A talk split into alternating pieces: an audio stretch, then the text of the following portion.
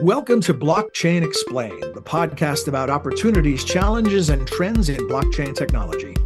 Whether you're a beginner or an expert, a developer, or just crypto curious, this podcast is for you. It features industry leaders and government officials discussing the world of distributed ledgers, cryptocurrencies, and the metaverse. And now, here are your hosts, Alan Rechtschaffen and Kelly Wicker. Welcome to another episode of Blockchain Explained, the podcast where we talk to you about the basics of blockchain. I'm happy to be joined by my co host and the chair of our Digital Assets Forum here at the Wilson Center, Alan Rechtschaffen. Uh, and we're going to get into some more stuff today with uh, a new episode featuring Lesley Chavkin from the Stellar Foundation and Kurt Fields from PwC, talking about the new report they've released together, Enhancing the Social Handprint of Financial Service Providers using blockchain to foster financial inclusion. Alan, why don't you get us started?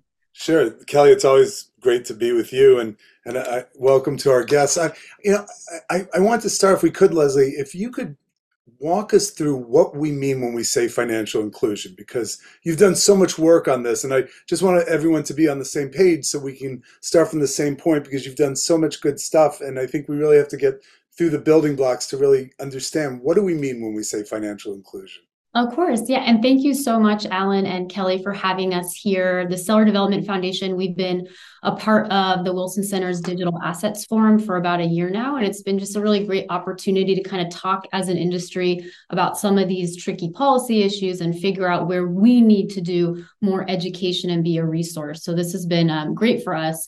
On the question of financial inclusion, let me step back and I'll give you a little bit of background on, on SDF, Stellar Development Foundation. So SDF is a nonprofit, non-stock entity that's been around since 2014, and it supports the growth and development of the Stellar blockchain network. That's an open public blockchain network. And for folks that aren't familiar, you can think of it just as infrastructure, technology infrastructure. And we at the foundation are motivated by a mandate. Our mandate is to promote equitable access to the global financial system. And how we do that is we support the developers that are building on Stellar and building creative and innovative solutions. So that's really at the heart of our work. And I think you know when i started in this industry the question we got is well what is blockchain doing when it comes to financial inclusion and financial access? Tell us more. So that really motivated us to take on this particular work.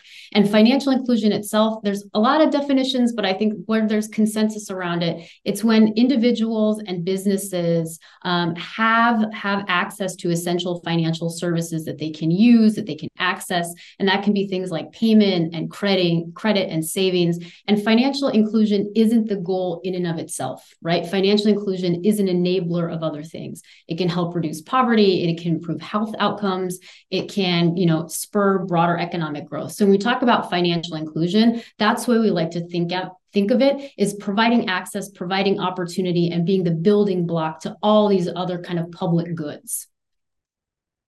We're going to, you know, link to the full report in the description of this episode, but I'd love to as a TLDR for our audience who may not get to read the whole thing, um, could you share some thoughts on what the key top lines were?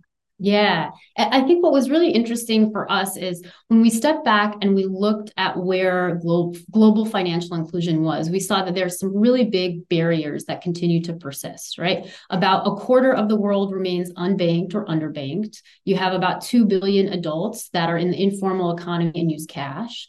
You have remittances that, depending on where you're sending money to or from, can be really expensive, right? Just for an example, Ghana sending money into or out of Ghana, you can have fees upwards of seven or eight percent of the transaction. The World Bank target is three percent, right? So it's a huge delta. So when we set out to do this research, what we were looking for is to figure out, okay, where can an innovative technology like blockchain be helpful in addressing some of these issues?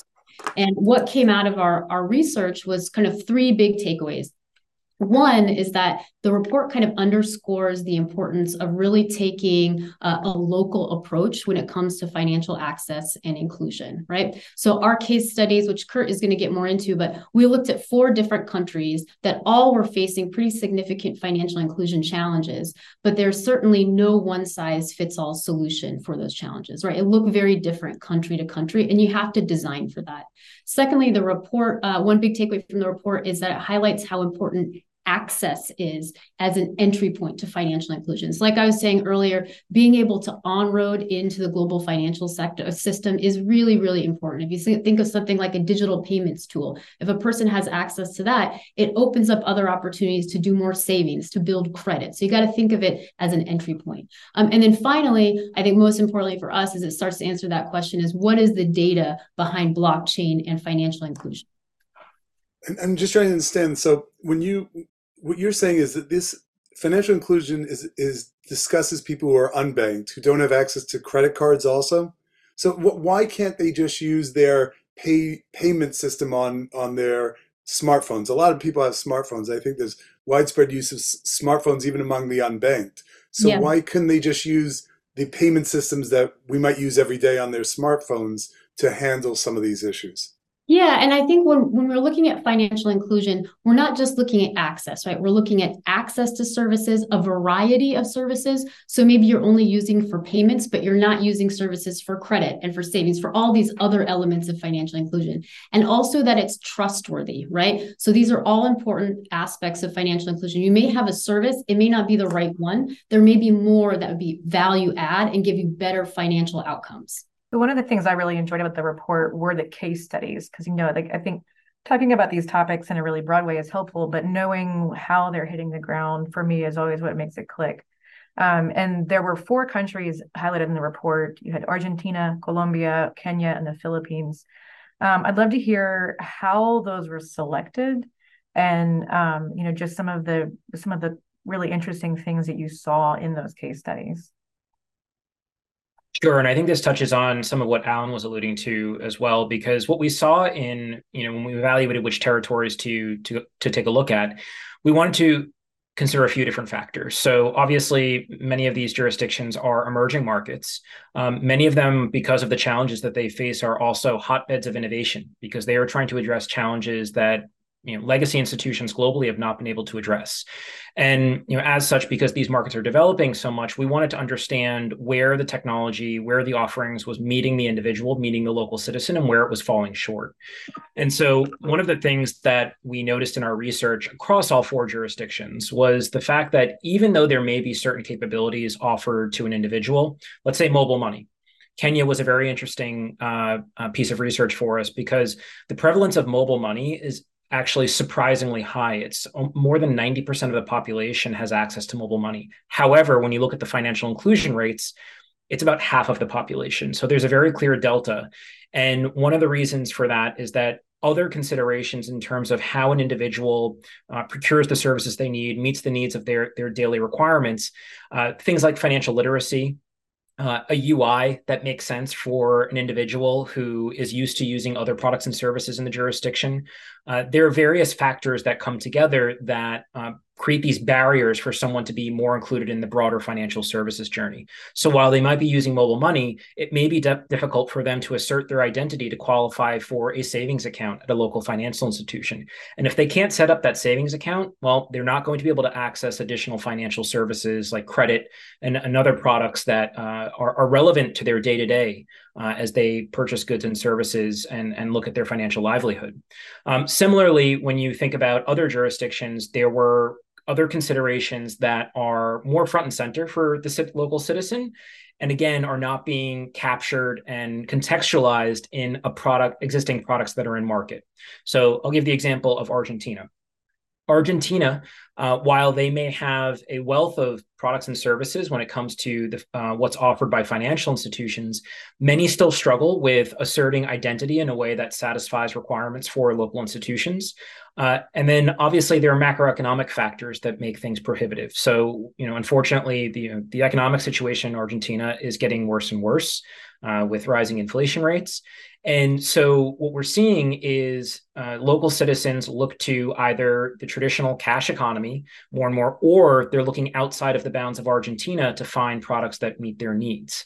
And this is where, again, we started to surface an opportunity for blockchain to provide some of those uh, connective capabilities and offer more resources to the individual that make sense for their day to day.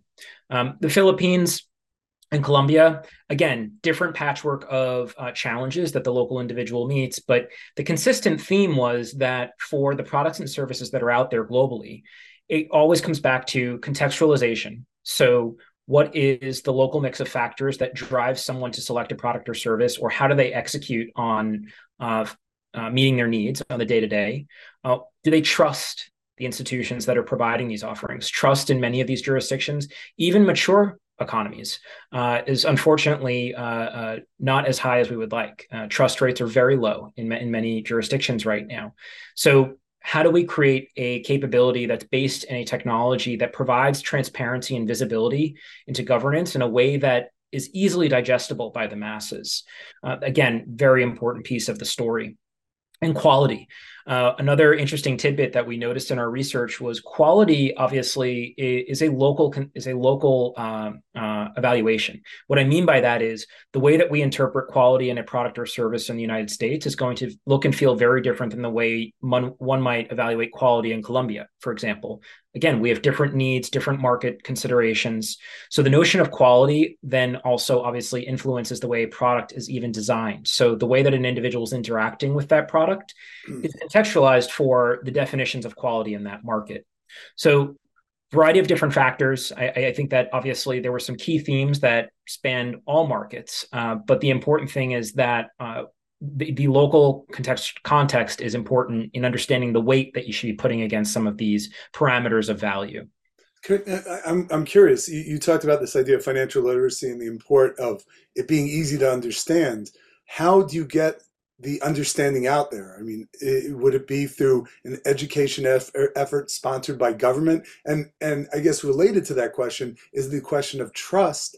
At the end of the day, you need a centralized entity that is marketing this for lack of a better way to describe it marketing these products or giving access to these products whether it's by creating the the user interface or or somebody's got to be doing that at the at the front end. So how do you build that trust? I understand that the the system of the blockchain is designed to solve the trust question but at the end of the day that's going to have a name on it. It's going to have it's going to feel like a centralized entity even if it's not yeah, so maybe, maybe let me tackle the first question around financial literacy. Again, I think it comes back to local context and what the local financial services journey looks like. For example, in the Philippines, many individuals still deal in cash economy and they traditionally have select vendors that they treat as their cash brokers. So whether it's local pawn shops or other local vendors that they do business with to either move money uh, or purchase goods and services, those are their primary points of contact and exposure to financial services. So in that instance, that might be one entry point to upskill the local population on what's available to them from a service standpoint. In other cases where you might have a push from a more national organization, whether it's a government or an NGO, in let's say the Kenyan market, there are specific organizations that are advancing the use of uh, or the um, enhanced quality of use in mobile money. So there's already a foothold when people use their daily mobile money capability. And that's one entry point for uh, the injection of additional financial uh, educational resources. So it always depends on the market in terms of what that catch point is in someone's day to day, where they're exposing themselves to the financial services ecosystem. Um, and even within these jurisdictions, again, it depends on where they sit within the economy. Um, so I think agility, flexibility, are very important, which traditional financial services tend to be more rigid.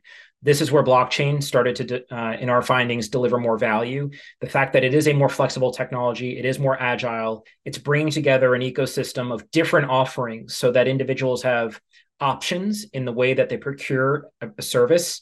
That was very important for them in their upskilling. Um, and then I think your your last question was around you know this notion of centralization versus decentralization. Where do people actually look for that trust? And i think the good thing about blockchain is it's bringing together a number of different trusted organizations in a collaborative fashion. This wasn't really possible before. I mean most organizations whether they were private or public approach technology in an enterprise setting so each enterprise, again, whether it's a company or a national government, had their own vested interest the way that they thought about governance, data, systems, process, impact to the individual that they're serving or the, the community that they're serving, it was with an enterprise mindset. Then you have to think about how that enterprise is interacting with the hundreds of counterparties that they work with to serve that same community. You end up with a very messy patchwork of solutions, governance, uh, gaps in information, and that's where we start to see the trust breakdown. The beauty of blockchain is it's bringing these companies together in a way that forces them to collaborate. Definitely not an easy process, and we're definitely still on that journey of coming to what that sound governance looks like. But it's one of those first technologies that's created a platform for again, both private and public institutions to collaborate on rules and goals that we're all marching towards. So we had actually our last episode was with uh, someone from the World Bank talking about global financial inclusion and whether blockchain can be used as a solution. And it sounds like from the way you're talking right now, you might uh, be in agreement with him. But I'd love to hear. He seemed to feel like we really haven't hit the point yet where blockchain is helping us close these financial gaps, and that there were some things we needed to to kind of jump. And it would would that be your take? And and is it just these questions of uh, access, usability, and education, or what's that missing bridge? Well, so to that end, I, I think we're actually seeing uh, significant progress when it comes to how blockchain is starting to be integrated with the existing financial services ecosystem. I mean, there were five core areas that we observed where there was measurable progress. Where again, the legacy system uh, systems environment globally was falling short. Uh, first was cost again, relevant for both emerging markets and mature markets. Cost is tantamount in the way that an individual and a community uh, looks at the way that they uh, choose which products and services that they will engage with. And blockchain has been able to reduce cost in the way that uh, individuals can onboard to an ecosystem, uh, become a, a, a, significant part of a financial services ecosystem, and the way that they can transact uh, on their day to day needs. Second part was suitability again, coming back to this notion of legacy products and services being quite rigid and blockchain offering this agility in the way that uh, these these ecosystems are now offering innovative solutions in a contextualized fashion to communities. That suitability is making uh, a huge difference when it comes to individuals being able to adopt something in a way that's seamless for them.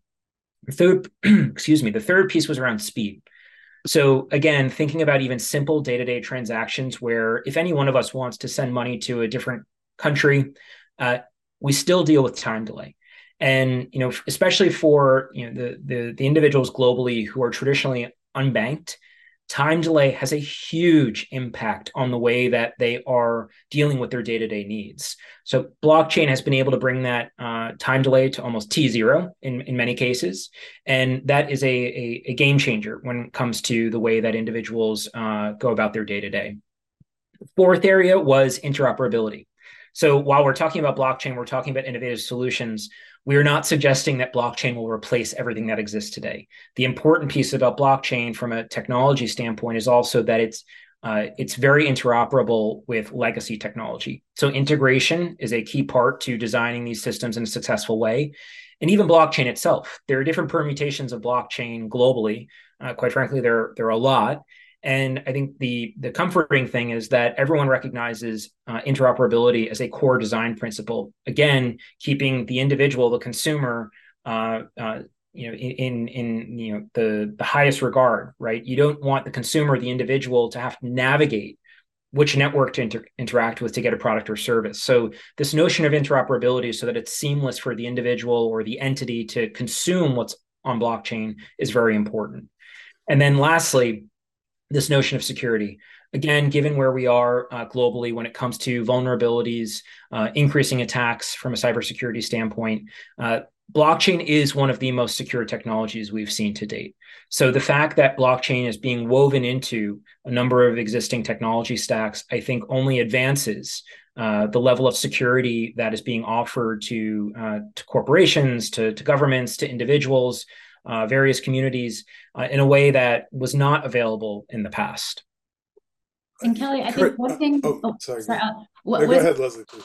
Yeah, just one thing to add on to what Kurt said is I think when you talk about financial inclusion in blockchain, you have to ask what about the technology is is advancing parts of inclusion. I think it's not realistic to say blockchain is going to be the solution that addresses everything about financial inclusion. And that comes out in the report, right? It's not a one size fits all solution, but there are elements of financial inclusion that it can advance, particularly around that access point. So I think that's an important nuance to keep in mind about what its value add is.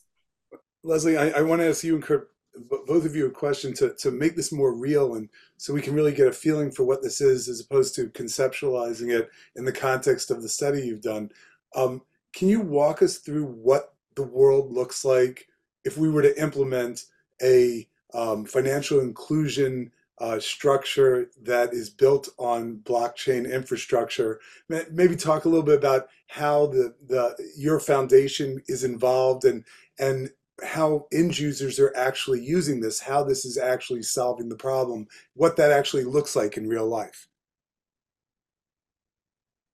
And maybe as a starting point, I think it'd be helpful to kind of talk through. We did this big white paper, which also includes uh, a framework in it. So it's the Global Financial Inclusion Framework that allows financial service providers to measure their own performance against uh, financial inclusion metrics. And so that's a really important thing to come across. I think when you're looking, when you're talking about what does the world look like, this is a tool that we created so that we can help inform that discussion, right? So that financial financial service providers can say, all right, here are the problems in a particular market. What are the products and services I'm thinking of? How will they meet market needs? And how can they contribute to broader inclusion goals, broader economic growth? Because they're not mutually exclusive. These things are compatible, and these ESG goals go right hand in hand with sort of business growth and development. I'm hoping that you could walk us through what it feels like to be a person who's actually using this. What does that what does that actually look like? Uh, uh, meeting all the goals that that that that we've studied what does it look like as a person on the ground who's actually using this? And what is the experience like yeah. So if you're a user on the ground, and Kurt can speak to this too, if you're a user on the ground, you have access to, say, a financial t- service that allows you to send a remittance within seconds to someone across the world with at low fees, at low cost. It's transparent. You don't necessarily need to go to a bank account, set up an account with identification documents you may not have readily available. That opens up a world of opportunity for someone that previously wasn't able to attain those products and services. And from there, that's an access point to start doing other things, setting up, say, an insurance program, having some credit, building up credit history, building up a payments program so that they have um, um, a, a, a, cushion for an emergency. So really, it's being an entree point, an entree point into a broader system. Thanks so much, Kurt and Lesley. Um, I'm really looking forward to continuing to talk with you guys about this report and see what gets done with it. And I encourage everyone listening here to uh, take a look. It's it's not a long read, and it's got plenty of um, really interesting like charts to unpack the things that were learned. Um, thanks so much for your time, and uh, join us next time for another episode of Blockchain Explained. Thanks for listening to another episode of Blockchain Explained. Please note, nothing in this podcast should be construed as investment advice. Want more clear eyed analysis of this exciting technology? Search for Digital Assets Forum at the Wilson Center for research, event recordings, and more. Want to ask our hosts a question? Write to STIP, S-T-I-P, at wilsoncenter.org with your thoughts. Thanks again, and we'll see you next time on Blockchain Explained.